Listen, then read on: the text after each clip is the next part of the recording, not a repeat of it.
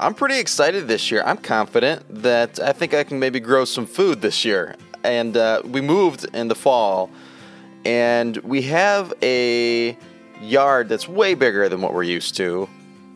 So, with all that space, we decided, you know, it'd be really cool if we could grow our own food, at least some of it. And so, with three acres, I have sectioned off a piece of my land for a garden, and it really didn't seem that big, but it's 40 foot by 30 foot. So, we have a 1,200 square foot area for a garden.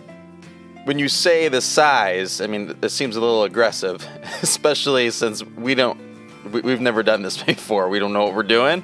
But I'm, I'm gonna, just gonna trust that we are gonna be able to, to grow some food here. And uh, I'm excited about it. And I know it's gonna be a lot of work. Everybody says it's a lot of work. But I'm sure I'm gonna learn that it's a lot of work as time goes on. Because I am kind of questioning that a little bit. Is it really a lot of work? it just seems like you plan it, and that's a lot of work. And then you wait until it's time to harvest, and then you get your food, and that can be a lot of work. But really, is it a lot of work in between? Uh, okay, I'm sure there's some weeding you gotta do and watering.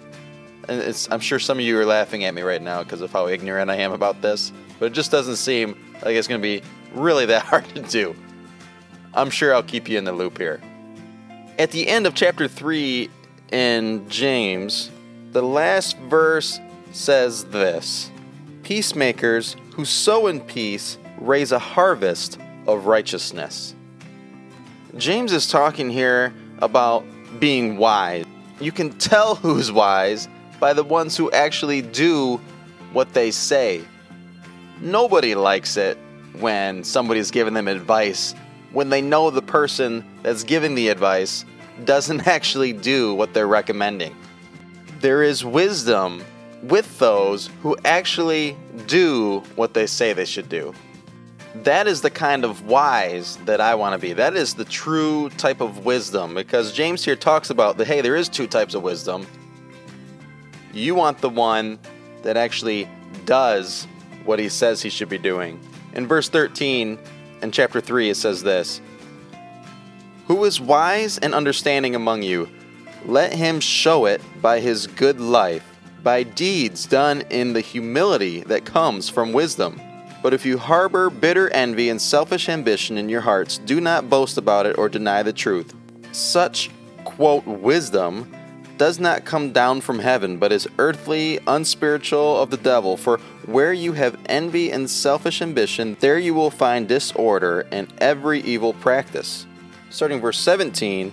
But the wisdom that comes from heaven is first of all pure, then peace loving, considerate, submissive, full of mercy and good fruit, impartial and sincere. Peacemakers who sow in peace raise a harvest of righteousness. You know who's wise by the ones who are actually living out this life. And that's who I want to be. I want to be the one that doesn't just have a good understanding of what I should be doing, but I want to be the one who's living it out, that can be an example.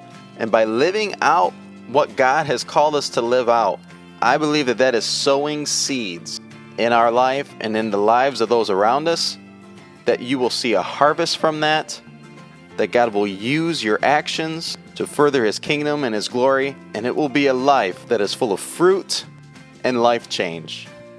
To me, that is a life that is worthy of the calling. That is the life that I want. I want to be wise. There are already plenty of people out there that have a good understanding of the Bible, that have a good understanding of Jesus, and have a good understanding of what they should be doing. I pray that I am the one that is wise, the one that is actually doing what he says he believes. There are so many Christians on this planet we need more wise Christ followers. We have enough knowledge as it is. Let's actually live like we truly believe what we say we believe. Those are my thoughts on James chapter 3, verses 13 through 18. Hopefully, it's encouraging to you. As always, I want you to get into the Word yourself because I want all of us to make God a priority in our lives again. Have a great day.